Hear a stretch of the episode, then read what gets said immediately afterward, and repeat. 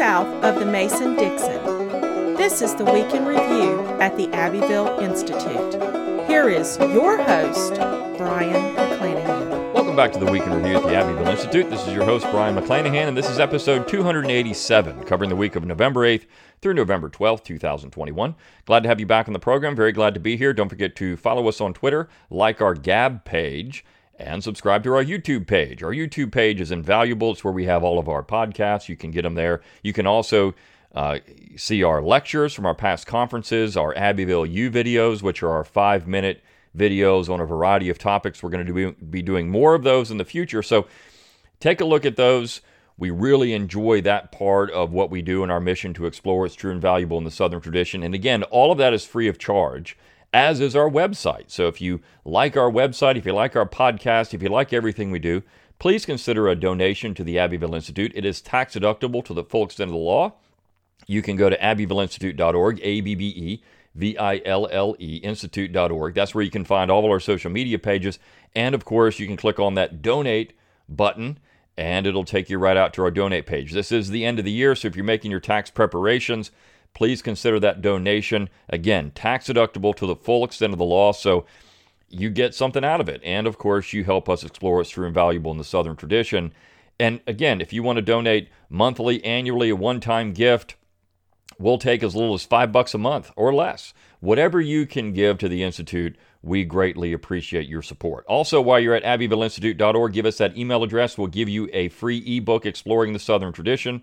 It is written by 20 Abbeville Institute scholars. It's, a, it's our gift free of, free of charge to you simply for giving us that email address. You'll get our daily dose of Dixie Monday through Friday. It's also how we keep in contact with you. So our email list is invaluable as social media is getting harder and harder to navigate because of restrictions and censorship and other things. So the email address actually helps us do what we need to do on a regular basis. Also, if you go to abbevilleinstitute.org, in the middle of the page, you have a couple of interesting things. You've got our Douglas Rogers essay contest. Now, the deadline for that is coming up in January. So, if you have an undergraduate student in your life, if you're an undergraduate student, college undergraduate student, or if you know someone, a, a child, a, a grandchild, a cousin, brother, sister, whatever it is, tell them about this essay contest because they can get cash. All they got to do is follow the prompt, write the essay, and submit it on in. And of course, we will pick three winners out of that. We have a committee set up. So that's a great opportunity for you to get cash for college, right? So it's a good scholarship. Also, if you click on the Abbeville U button in the middle of the page, there's a nice picture there. Click on that, Abbeville U.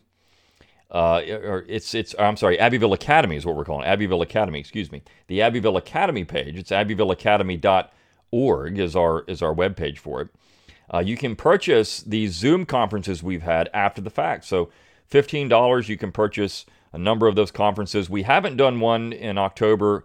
Not sure about November. We might do one in December. So it's been a little bit up in the air this this uh, last couple of months. But certainly go to that Abbeville Academy page.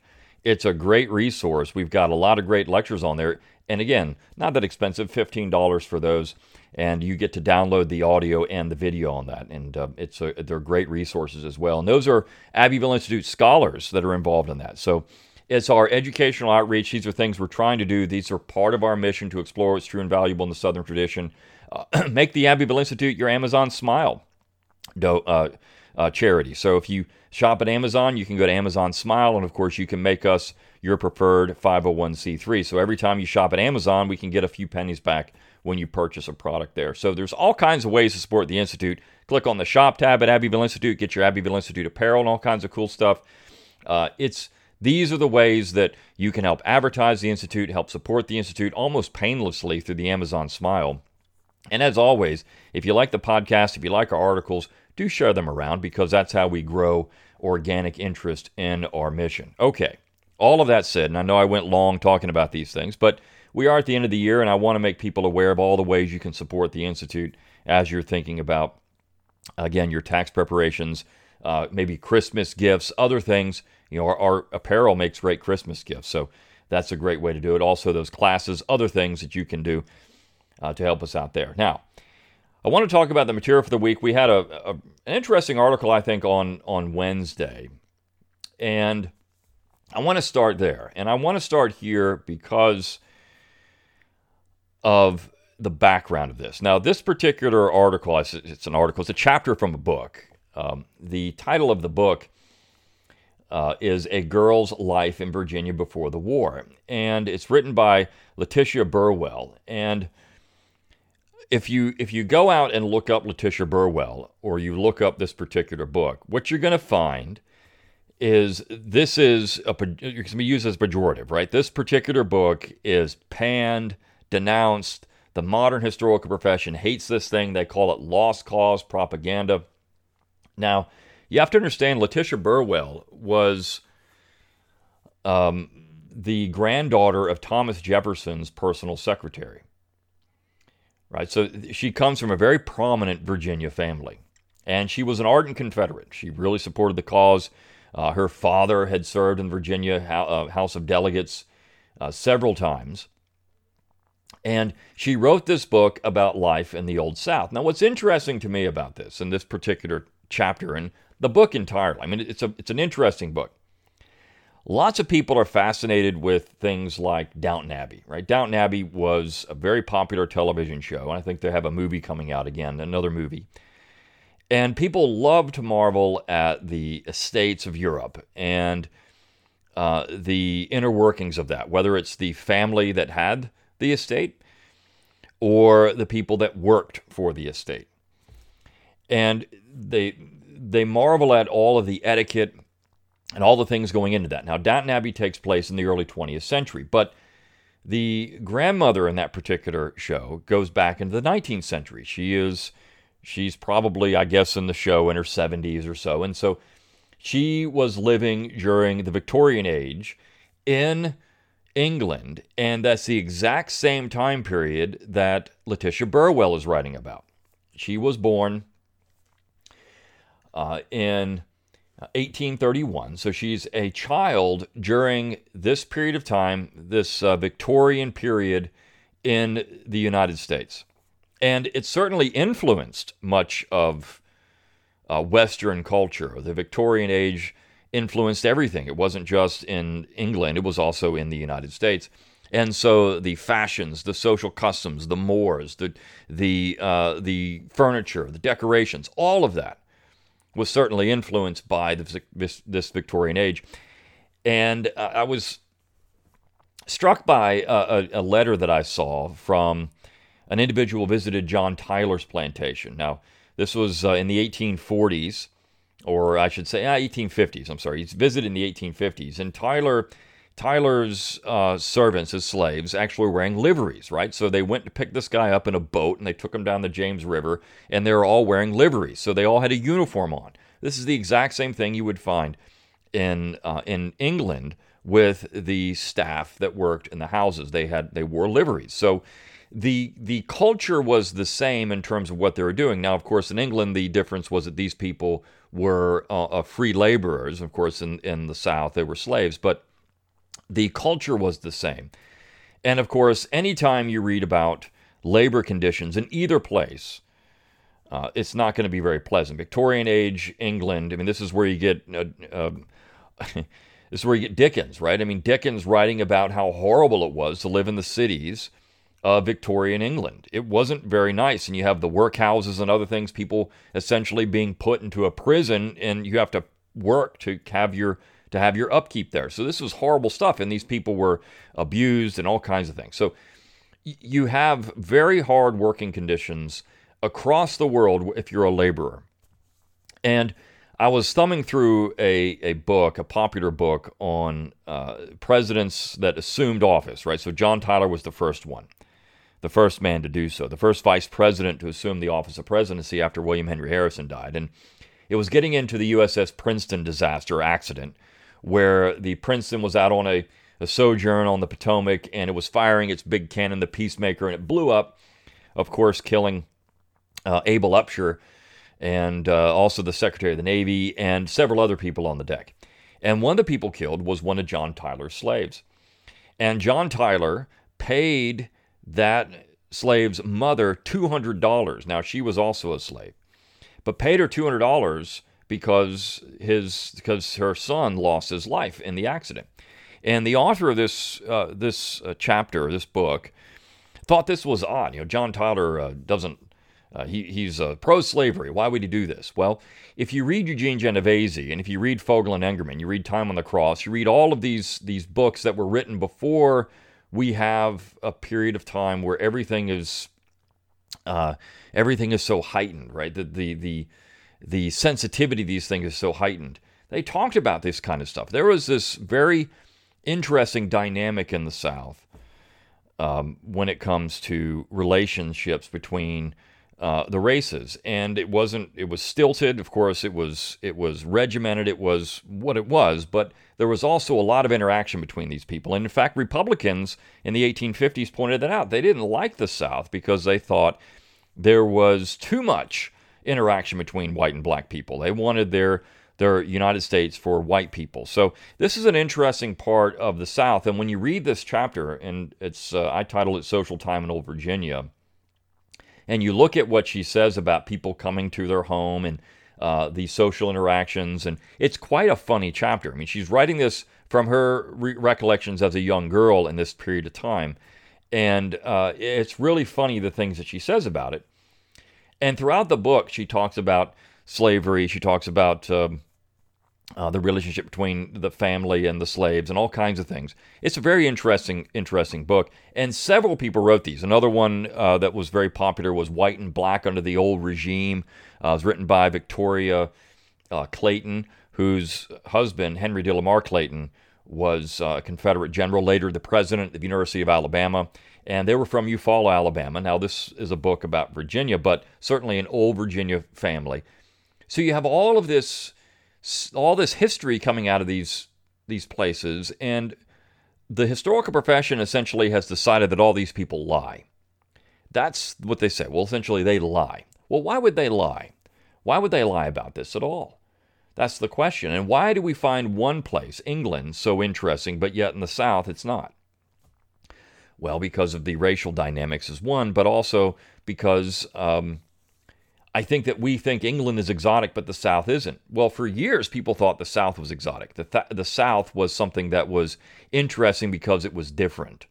It was, as Lord Acton pointed out, really the last gasp of Western civilization, traditional Western civilization in the United States. Once that was gone, and, and the South hung on to it for, for generations afterwards. But then when that was gone, it was all gone. And uh, he lamented that, that this was going to be a problem. And of course, the war and the social transformations that took place did much to that. But uh, so you have this this this society in the South that's different from maybe the society in the North. Though you did have people with money and they had servants and people with liveries and other things in the North too. But if you read the letter, and this was the letter I'm speaking of, came from a man from New York who traveled to go visit uh, go visit John Tyler, and he was from a fairly wealthy family in New York. They had a they actually had a plantation home in uh, in on Long Island, um, and so they had money. But he was he was the, the South was exotic. It was the wildfowl and the and the and the environment and the people. It was all exotic. It was like going to a whole other place.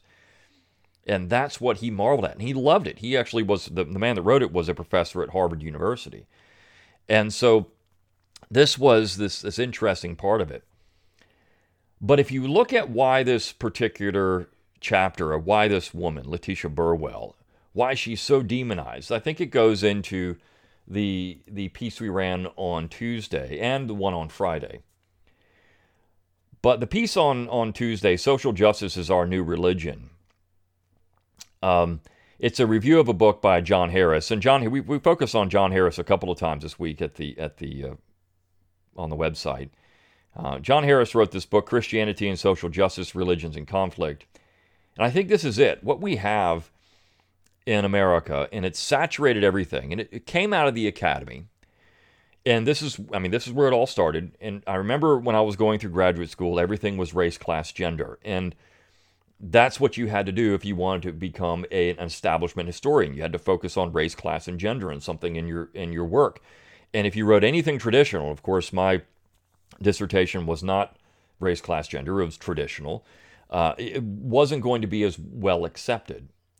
Uh, I remember Clyde Wilson said to me when I when I did it, this is this is a a um, a fine dissertation because it's essentially in his mind is what a dissertation should be. I went out and found a subject, a person that uh, nobody had ever written anything about before, and I looked at all those letters and did everything I could with it and told a political story about the person. I mean, this is what dissertations are supposed to be. But and, and actually the, the entire committee thought that too. I mean, this was something. But the, the thing was to get to get books published, you go and you again you thumb through the local bookstore if you have one, and you look at what's being published, and it's not that. It's all race, class, gender, and so it becomes a religion. And this is why Letitia Burwell is a heretic. She doesn't fit the modern woke religion. She doesn't fit the social justice religion. And this thing gets, it infects everything because even if you look at people that are quote unquote conservative, right, they're infected with it because just the way they have to say things in their books or the subjects they have to pick or how they frame the subjects they pick is part of this. And so I, I really like this, um, this review. And it gets into this idea that now we have uh, a, a secular religion, it's social justice. And that's not real religion, but people treat it as such.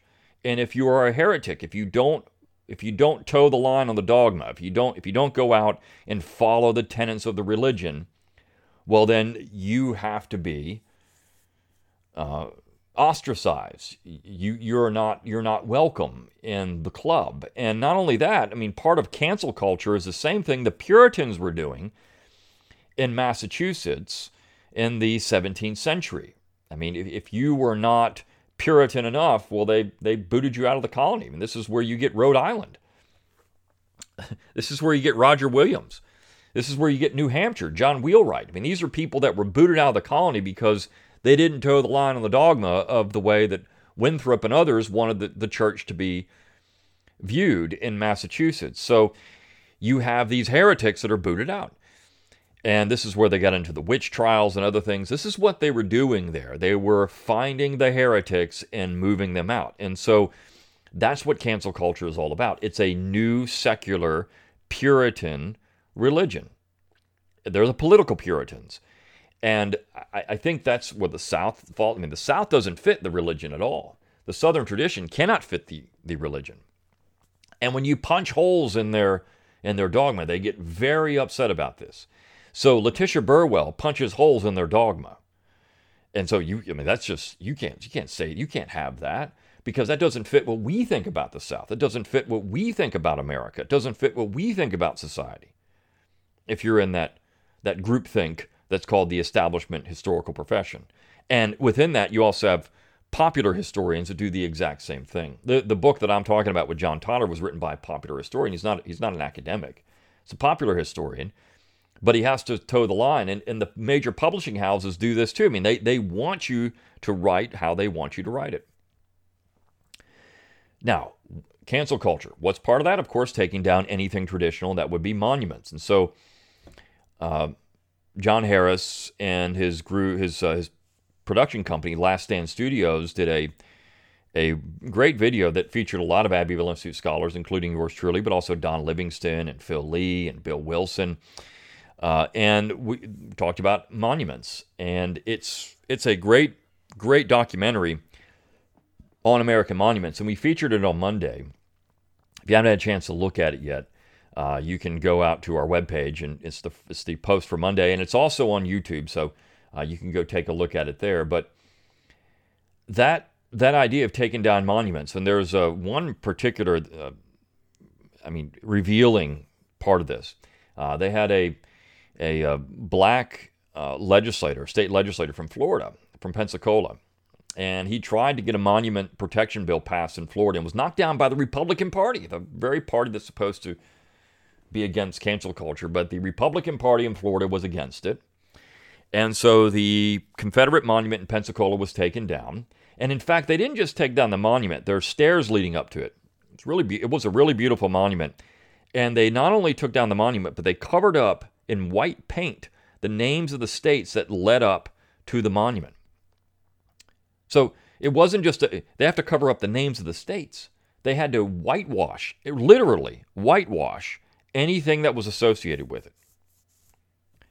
They also there was a purple. There's another monument, another part of the of the city there to Purple Heart recipients. It was vandalized, and what you're seeing across the United States is all monuments are being vandalized and attacked and destroyed. And we've all we said this from 2015 on. This was going to happen. It it it, it was part of the process. You see, it's against the social justice religion. These monuments are traditional. These monuments uh, celebrate or respect or uh, uh, you know, honor people that uh, would not be considered to be acceptable in modern social justice woke society. So they have to go because they hold views different from modern social justice woke society. So they have to go. We've been saying this now for six years. It won't stop with Confederate monuments. It will never stop with Confederate monuments, and it will come back they will try to take everything down. Now, there's going to be a boomerang, a boomerang effect here, and I think the polling data shows that wokeness is very unpopular, even among Generation Z people, which of course would be uh, those following millennials. They're not too happy with wokeness or social justice. They don't think it's very good. Cancel culture, they're not really on board with it. Uh, the majority is kind of moving against it because they see what it is. I mean, it's taking it really is uh, Crom- uh, you know Cromwell. It's it's uh, it's taking everything that would be interesting out of society, and it's creating a monolithic culture that nobody likes. Nobody likes this stuff. Uh, I mean, those on the far left do, but the, the, the data again there is very interesting about that.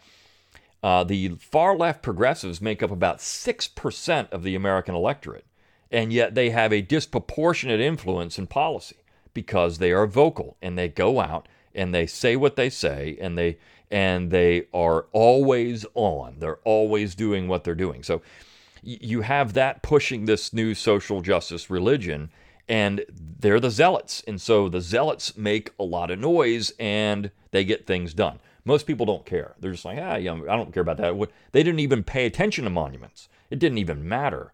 But yet the zealots were pushing it, and so that makes it. I mean, we know that taking down monuments is going to change crime and poverty and all these other things. We just had these monuments down, all that stuff would go away, right? So, I mean, this is how stupid all of it is. But all the stuff like Letitia Burwell or the piece we ran on on Thursday, John Rock and Yankee Hypocrisy by Rod O'Barr. This is an interesting piece because it's about John Rock, and John Rock was um, a, the, one of the first uh, African American men to receive a medical degree in the United States. And uh, he was the first African American to be admitted to the bar of the Supreme Court of the United States. So, interest. He's, he's a very well educated individual. And he, of course, was an abolitionist. He was uh an individual who uh, uh, certainly uh, was active in abolitionism in Massachusetts. In fact, um, he would speak before the Massachusetts Anti Slavery Society. He was from Salem, Massachusetts. But what he says about the North is interesting, and what he says about the South is interesting. He gave a speech in 1863, and Rod O'Barr uh, found this and wrote a little piece about it, where he essentially blames racial disparities on the North, not the South. In fact, he makes arguments that Southerners would make immediately after the war. It would sound very much like John Rock. But when Southerners make the same arguments after the war, well, that's just racism. That, they're, they're, that's not true. John Rock is making the same arguments in 1863 in Massachusetts. That Southerners were much more tolerant. Southerners were doing things. I mean, they, they were, but Northerners were not. I mean, these are arguments that were being made by a Northern African American in 1863. Not uh, not Letitia Burwell, who said essentially the same things in her little book on Virginia, Virginia society, saying the same things, but because John Rock is saying them, well, I mean, it gives it a little more a little more interesting spin to this, right? So we have two people from two different societies, from two different places, saying the same thing.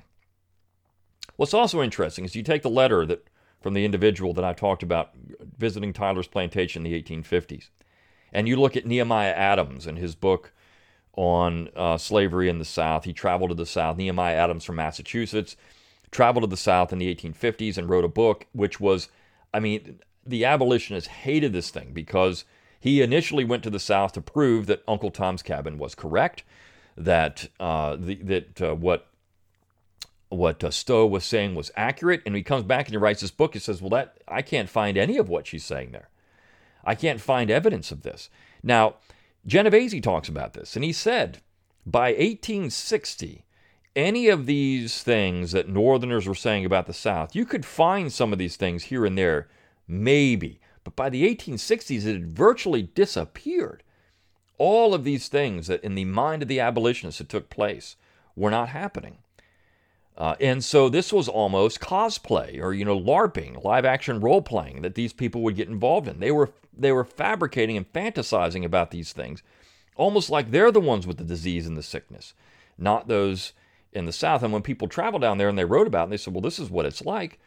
Well, that's not true. The, the disbelief was there. But here's John Rock, an abolitionist in 1863, saying the exact same things that say Alexander H. Stephens would say uh, following the war, or Letitia Burwell, or any of the quote unquote lost causers who were uh, who have now been used as a pejorative, who are now considered to be you know unreliable sources. If you if you look at that, these people aren't right. They're not accurate. They're not saying they're they're not correct about this. Yet, if you've got evidence from two places, Massachusetts and Virginia, and of course other places in the South, but you've got people saying the same thing.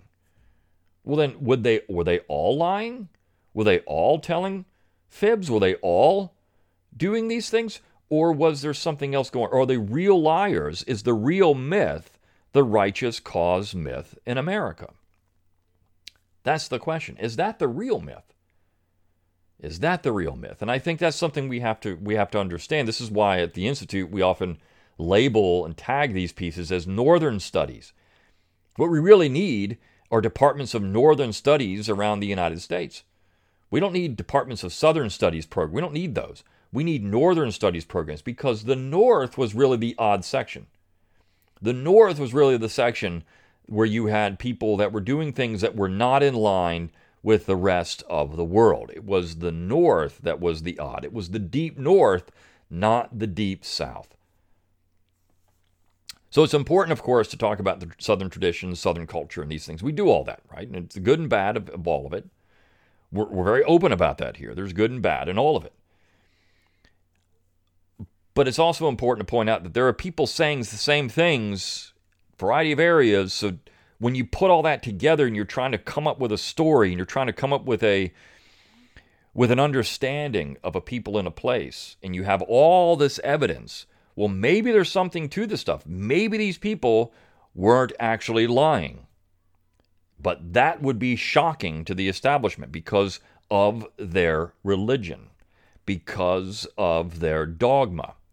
And the piece on Friday, the last piece by Boyd Cathey, The Devil and the Demonstrators, talks about uh, you know his his experience in the Confederate Flag Day events that they have in North Carolina at the Capitol, and the demonstrators that come out and and he talks about how the, how these people look these are these are the woke protesters that would come out and violently, in many cases, uh, you know, attack people that were on the other side. It's not about peaceful disagreement. These people are violent.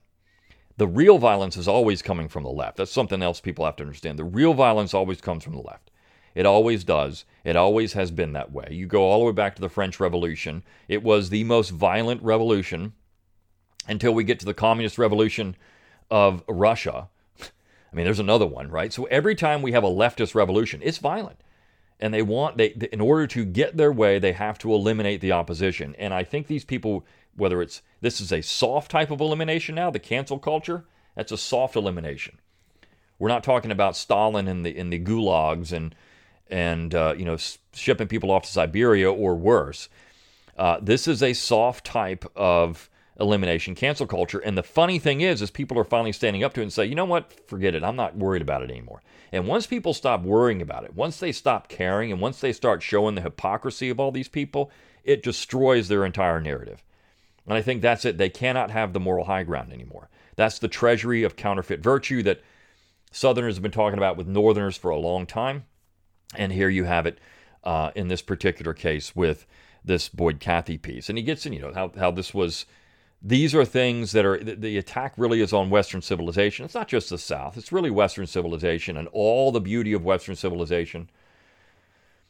That's what the target is. It's it's the South again is the low-hanging fruit.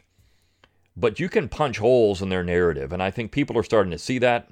And I do think in some ways the tide is turning in America and what people are willing to uh, to accept in terms of the social justice crusade.